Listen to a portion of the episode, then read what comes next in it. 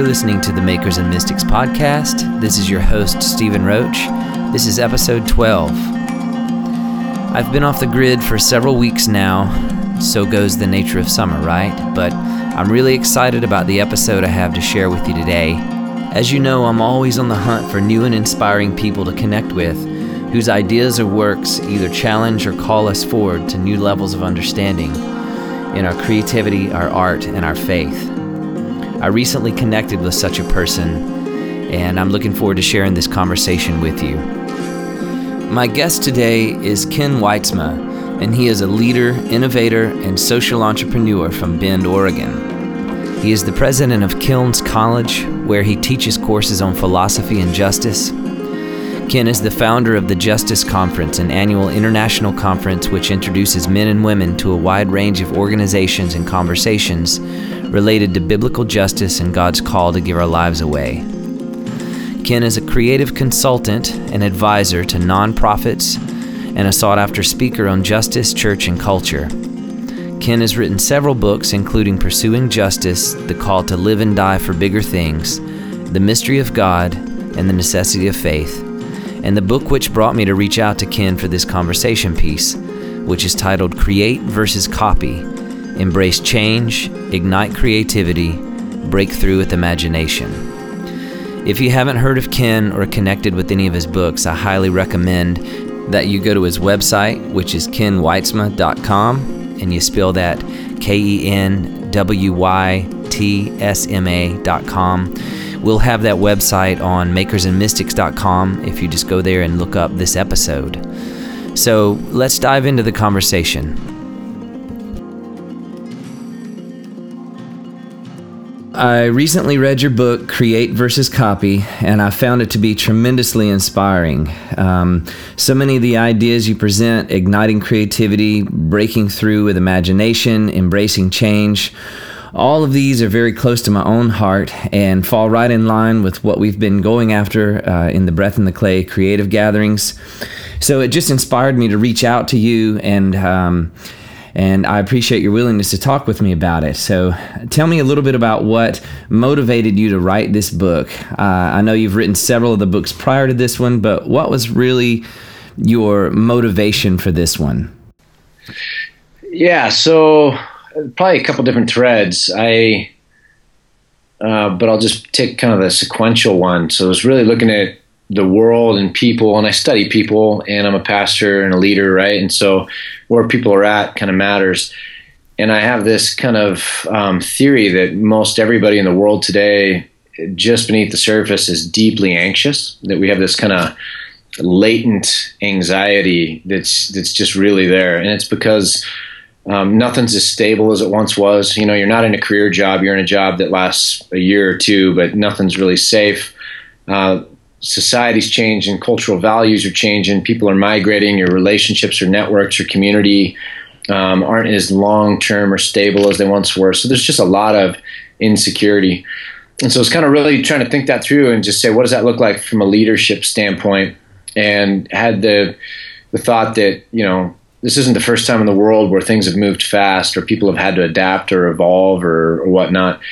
And so, what is it that God has given us as humans, made in His image, to be able to adapt or evolve or respond to kind of all different changing demands? It's not just emotional. It's it's you know pastors. The church landscape is changing. Nonprofit workers. It's harder to raise funds these days than it, than it once was. Uh, the business world, you know, the online move is changing the way business is done. So it's it's kind of all pervasive across all the aspects of life. How how would we adapt or, or kind of lean into all this change? And and then creativity was really the thing I hit on. So mm-hmm. it was that God has made us uh, inherently creative. We're made in His image, and that that God-given creativity or imagination is how we can get out in front of this stuff, dream up new possibilities. Uh, come up with new solutions, find uh, ways to thrive, not just survive, um, instead of being in a reactionary mode. And so another way of talking about it is how do we how do we walk by faith and not by formula? So the Yeah, title of the yeah. book is Create versus Copy, but I could just as easily say, you know, faith versus formula. Mm-hmm. And faith is wild, it's adventurous, it's all about the possible. Heck, I don't even know what's around the corner next, but it's okay because um, I wasn't made for a stable, comfortable world. I was made for one where the Holy Spirit can bring about new things and where I can I can sing a new song. So that's kind of where it came from.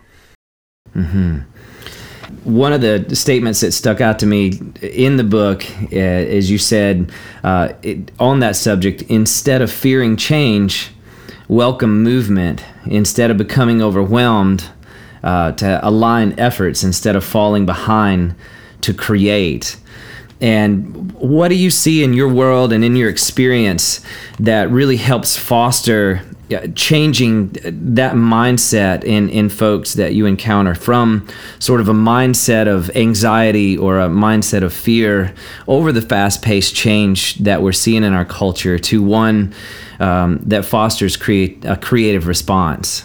Yeah, I think there's two problems that we've introduced um, into Christian culture, and the first one is just we've allowed people, and we might have even been guilty of communicating to people that they're not creative, you know. And so I always hear this phrase, you know, I don't have a creative bone in my body, you know.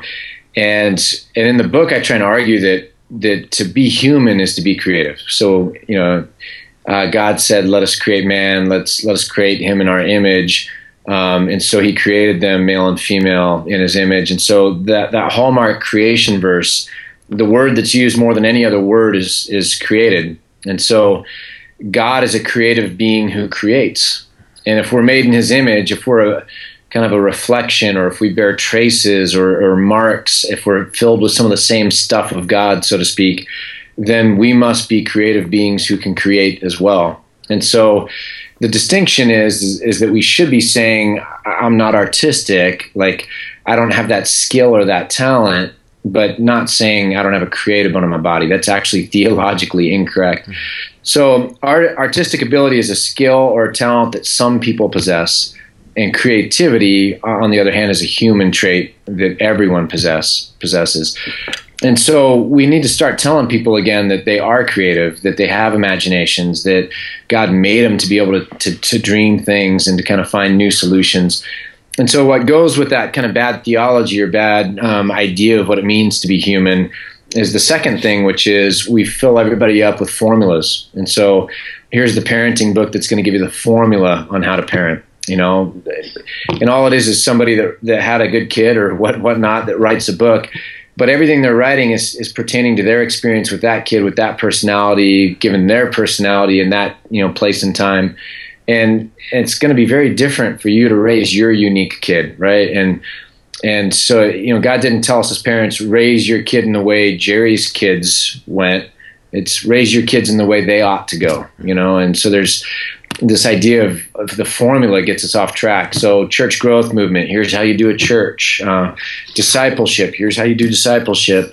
Worship. Um, there's a church called Hillsong. Just do all their songs, and you'll be you'll be fine, you know. And uh, and we can do that for 20 years, and and not realize that nobody's singing a new song, right?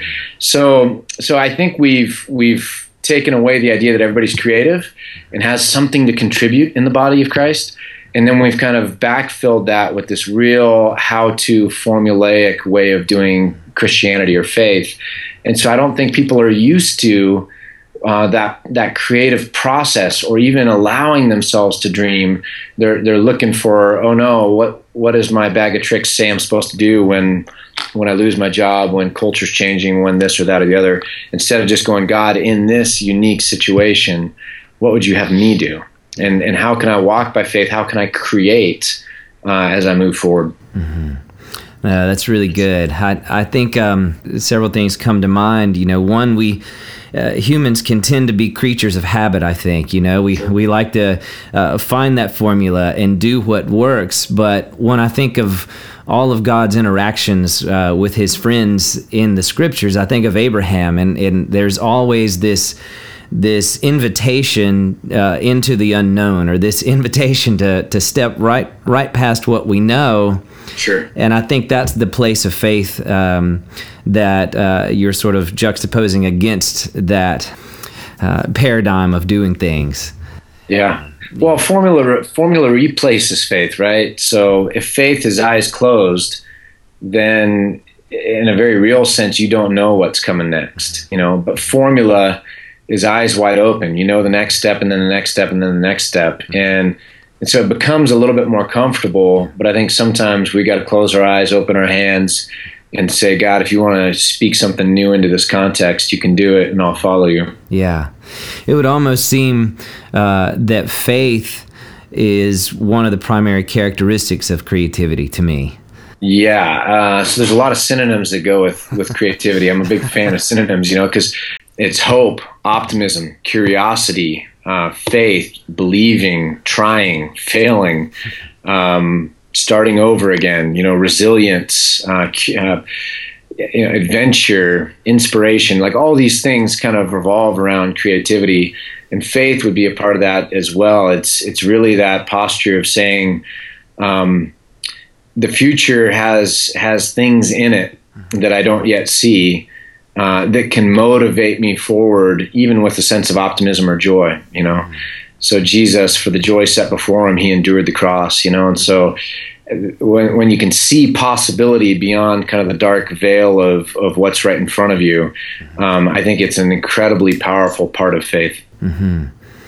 It it it feels like to me that relationship with Jesus is one of the most fertile grounds for creative expression uh, that I, that I've ever experienced. I, I know that so much uh, creativity in my own life comes from that relationship, but I don't know that I always see that same uh, line of thought reflected in the way that we do church life. And uh, I know you're a pastor, and um, how have you sort of cultivated that relationship between your walk of faith with Jesus and creative expression in your own community? Yeah, I think I think it's just that thing is trying to figure out who you are and who, and who God's called you to be, and and then just going with it. And and if it doesn't look the way it always looks, then that's fine, right? And so, you know, we have two lead pastors now, which is a new thing, and you don't normally have that at a church. And um, I travel a lot, and our worship guy does a lot of drama and creative arts in the city, and and some people would look at that and say, well, you know why aren't you putting your time into your church community? And and you know this culture would realize no by some sense empowering people to be who they are it blesses the church community more than if i just sat in my office and read books from from nine to five. Like i could do that and collect a paycheck and meet with people for lunch but by leading or following or dreaming or collaborating or networking or partnering uh, or just moving about the cabin so to speak uh, the relationships that get formed, the endeavors that get formed, the possibilities that get formed really end up making our community what it is. So the Justice Conference emerged from that. Uh, Kilns College emerged from that. The stuff we're doing with thought leaders on race and reconciliation uh, has come from that. So that for a church that's pre- predominantly white in the Northwest, we have a, a remarkable amount of people come through leaders of color that are able to help us grow um, and that wouldn't that wouldn't be the case if if I wasn't out traveling or doing things. And so it's really holding things loosely and instead of saying no, saying yes. Mm. Instead of seeing it through critical lens, uh, seeing it through uh, the lens of faith or positivity, um, and then and then letting that infect your culture, your leadership, your leadership culture, all that stuff. Hmm, that's good. You used um, two different terms in the book that I thought were really beautiful. Uh, one was redemptive creativity, and the other was generous creativity. And uh, you talked in that uh, portion of the book about having our creativity aimed uh, at a purpose or, or not just um, unto its own end, so to speak, but really being purposeful in our creativity. And um, I know with your justice conference, it, it seems you really have uh, pointed uh, creativity to have a redemptive and a generous purpose. Um, tell us a little bit about that. Yeah, so if, if you look at kind of the ends, you know, means and ends, but you know, what are the ends? Why why do we exist? What is God doing? Um, what are we called to? You know, two verses come to mind. One that God was reconciling the world to Himself in Christ Jesus, and then we have been given this ministry of reconciliation. Reconciliation really means to pull back together again, to heal, to to make it one, uh, to reconcile it. And that's that's kind of how we understand. I think Jesus's prayer in John 17 before he dies. All he's praying about is that we would be one. May we be one, as He and the Father are one. That, that God would help us be one. And so there's something about oneness or togetherness that's a part of our destiny. And so I think the problem with creativity in modern culture, which has infected the church, is that it that we've let we've let our individualism, which is an not necessarily a good thing. It's a negative thing, right? Um, the the sense that everything really is about me, uh, or about my self expression, or about magnifying myself, or about drawing attention to myself, or about my own experience. Whatever it is, it really comes back to me. So we let that individualism hijack and guide our creativity. So the creativity is about my creative expression, or it's about me making known my thoughts or feelings, or it's about me uh, feeling good, or it's about uh, you know, whatever it is. It, it really serves individualism, and, and, I think we have to be able to call that out and say that's not why God made us creative.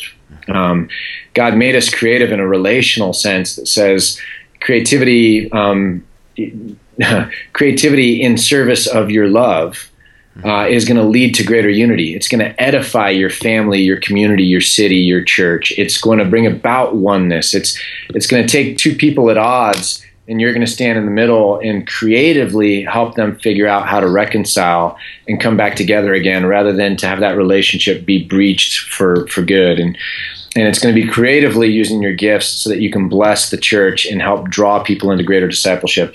So it's really i think trying to remember who we are as as people made in the image of god and that when we then have that creativity it's it's serving that calling uh, or that that identity as people made in the image of God.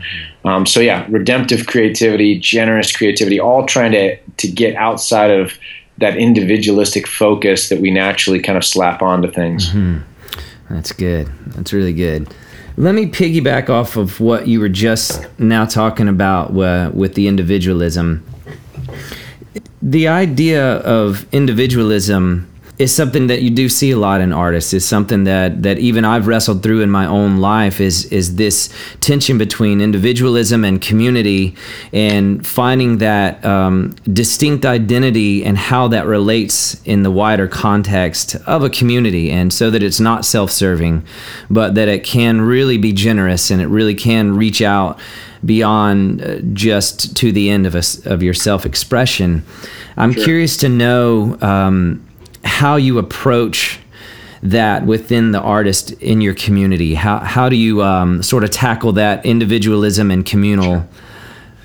Well, I think what I'd say, you know, if we're talking about the artists, you know, because I'm, it's kind of interesting. There's a little bit of a, a subtle um, fear with the artist that when you're telling the rest of the church they're creative, the artists kind of get a, a bit um, wigged out, like you're giving away our space and and w- where do we now stand kind of what does that do to us and i think it points out something we've that we've done that's that's uh, that we've done that's been not helpful to artists, those gifted with artistic ability. So, if you talk to sociologists, any group of people will have 10% that hold a certain gift. So, in the church context, 10% would have the gift of evangelism, 10% gift of leadership, 10% gift of mercy, and we could continue on to you know the gift of teaching, and ten percent would be artistic. Uh, but the irony is, we take all those other ones um, mercy, uh, you're going to do benevolence ministry, teaching, you're going to teach the little kids, evangelism, well, you're our hero because you're growing the church, you know. And, and we, we've all those other gifts have a role and they're a part of the body. You know, you're a part of the community and, and your gifts help serve this community. With artists, we don't know what to do with them. Um, if they play guitar, they sing, great. We'll, we'll throw them up on stage. if they don't, then then we really don't know what to do with them. You're artistic and you're different, and we kind of push them out of the community a little bit. So you can come here and worship with us, but you're different than us. And so we kind of do this weird exclusionary thing so that artists end up feeling oftentimes like they're on an island. Mm. That nobody understands them, nobody accepts them, they're kind of on their own. And so they live their life a bit in that island with other artists that appreciate them, that understand them. And when you're with when you're with only people that have your strength, it's hard to really find your identity, and so you end up being a bit competitive. Mm. Um, and you know trying to feel like you have to really hold your identity as an artist that you have to prove yourself you have to do these kinds of things um, you know and so it's, it's a really interesting thing and so what we try to do or try to do from the very get-go at antioch was say no god has given artists those gifts like all the other gifts to edify the church um, just like in scripture you know go find the artisans and have, have them build the temple like they have a they have gifts and talents, and those are to serve what God is doing with the church community. And so you bring them in and you let them kind of lead in those areas where they're strong, and everyone benefits. Uh, the arts help us feel. That's one of the things they do. They, why do we sing worship songs? It's basically singing prayers set to music. Why would we sing prayers set to music? It's because it allows us to feel it that much deeper, you know, or connect with it that much more. And so there's something powerful there. So what we then try to do is with our artists is tell them, um, that you have more to add than just the music part. Mm-hmm. Um, the aesthetics in this community, the graphic arts, the get together with the person that's doing the benevolence and and see what your creativity um, or artistry can't bring to their ministry. And then we take the people on stage, the guitar, the person who can sing, and we say, "You're not here to entertain us," because that's the default, right? Um, you're standing here, you're playing. If you do a good job, we like you. If you don't do a good job, we criticize you. But you're, it's a very much an entertainment based thing, and we we teach them that you're the um, you are the creative pastors in our midst. Mm-hmm. So artists are the ones that are better at creativity in, in many respects than the rest of us, and pastors equip the body for the work of ministry. So a creative pastor would equip the body for the work of creativity or how to understand creativity within their work. And so we tell the artists, you're not here to entertain us or, or serve us that way. You're here to pastor us as creative pastors in our midst who understand this so much more than we do to draw creativity to the surface and give us an example of how we could live in a more creative fashion. And so now all of a sudden they have a, a, discipleship, leadership, influence role that's more than just do you look good on stage with, with skinny jeans and the guitar, um, but who are you as a person? What are you good at? And how can you speak to my context that I might be able to learn from, benefit from? And that changes the dynamic completely. Now we're in community with artists mm-hmm. instead of the artists having their own community within or separate from the church. That's a really beautiful picture uh, of integration um, of what you're saying, and uh, you know, I've I've always drawn these lines um, between beauty and justice, and I, I think there is. Um, a real correlation. Matter of fact, one of the other podcasts that we did is um, a message on the relationship between beauty and justice, and just tying that in with with integrating the artist into the community at large. It it, it just paints a picture for beauty and justice to go hand in hand. And I know um, you've sort of pioneered the justice conferences. I'd, I'd love to know a little bit more about what you do in those and how you see that relationship between beauty and justice or, or creativity and justice uh, going hand in hand. Yes. I mean, right at the surface, I love those concepts and I love seeing them together. Uh, right at the outset, it's it's easy to connect the two. If justice is a well watered garden, um, well watered gardens are beautiful. You know, I mean, it's, you can't really separate. Good can't separate the sun from the light that emanates from the sun, right? Really and good. so, so I, I think you can do it that way. You can also say if creativity is how we approach life, um, and justice is something we're aiming for, um, that things would be as they ought to be, then then creativity is one of the best weapons or tools that we can employ to try to bring about justice. So a broken education system, well we, we can approach it like blockheads, um, and we're probably not going to reform it that quickly or that well. But if we're creative and, and imaginative and passionate, um, we can probably bring about a better education system a lot faster, right? Yeah. So, so I think those things right on the outset work closely. But uh, a friend of mine, Wynand de Kock, and who's a theologian in uh, Australia, really put me on to something a bit more subtle and I'd say more profound, and that's that you know creativity which is at the service of relationship like i was talking about being one and together um, he points to genesis 1 and says when god was going to create people to be in relationship with his first acts of creativity were to make space for that relationship. Mm-hmm. So there has to be land, which is going to be separate from the water, and and, and uh, night from day, and uh, yeah, I mean air from sea and whatever. Uh, but but like a painter who's stretching the cat, uh, canvas before he paints, um, God was stretching out His creation to make space uh, for people to live and for people to live well, right, uh, to flourish. And so there's a real connection between creativity and making space for life. And and so when you begin to realize that, like, uh, there's something profound about um, uh, about welcoming a refugee. You know, like hospitality, friendliness to strangers uh, when they come over. They didn't have space to live in their own land. They couldn't flourish. They come here and they get a, you know, welcome, come, here's this space. There's something beautiful about it. There's something just about it, but it's our creativity that's involved in helping find that space for them to live, right? Mm-hmm. And it all kind of goes together in another way, uh, you know, there's so many ways we could chase this down. Jesus says of the temple, which was where people were supposed to find space to be with God, tear this temple that was made in 40 years down, uh, and I'll build a new temple in three days. In other words, I'm going to create space for you to be together with God um, through my own life, death, and resurrection. You know, and so creating and ultimately that creation goes towards um, making space for us to live or to live together. Uh, and so Wynand would take it all the way to apartheid and say, whenever you see injustice, it's usually removing land, mm. removing the freedom to move about wow. uh, freely, removing kind of these kinds of things.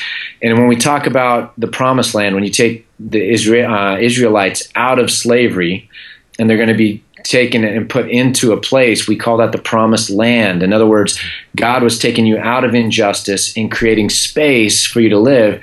And if you remain obedient, what's going to happen? It'll flourish. Your crops will will yield their fruit, and I'll bless the land. Um, and so, this idea of land is really profound space to live as it was supposed to be. Um, and so, these things kind of begin to, to be very interconnected that way.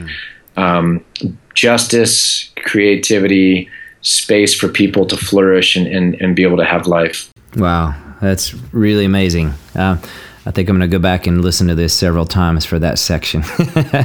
That's really awesome.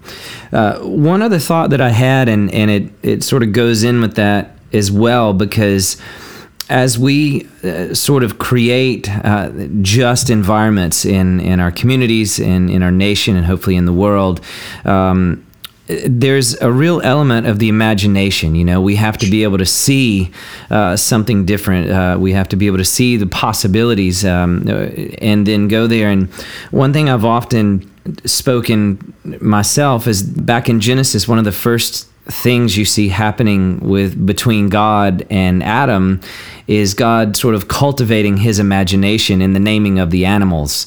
Yeah. And uh, so I see the imagination as a real primary function of creativity and uh, of our humanity. And yeah. it, it seems to be so easy when I watch my kids, and you know, everything uh, is possibility. There's there's sure. just uh, everything is a, a, playground, you know. But as we as we grow older and uh, society uh, sometimes dictates that necessity and utilitarian function is more rewarding sure. uh, than imagination and play, uh, you you have sort of a breakdown uh, in us as adults, and I'm curious uh, to hear some of your thoughts about how to keep imagination alive and how to continue to cultivate a healthy imagination uh, as an adult. Yeah, I think it's you know what you're asking there is is putting your finger right on it. And one of the things I always say to people that don't think they're creative is I is I, I basically ask them, you know, who names their pets, and um, you know, because nobody delegates the naming of their pet to somebody else, you know, and and that act of naming your child or your pet is is really living into the the ultimate first command of creativity that God gave Adam, right? Was was go out and and you come up with it, you do it, you know, and uh, and so um, so yeah, I think that's pretty profound, but children are born imaginative, and I think we we know this, and studies uh, demonstrate it. And I refer to a study that was kind of made popular by the British um, creative thinker in the, in the, realm of education, uh, Sir Ken Robinson. But it's it's a study that was done uh, on divergent thinking. And divergent thinking is basically how many different ways of seeing a question can you come up with. And so, if you're given a paperclip, and how many different uses are there to this paperclip? If you come up with about a dozen, you're pretty dull. A few dozen, and, and you're pretty smart. But if you come up with over a hundred, the, the people doing the study called you a genius, right?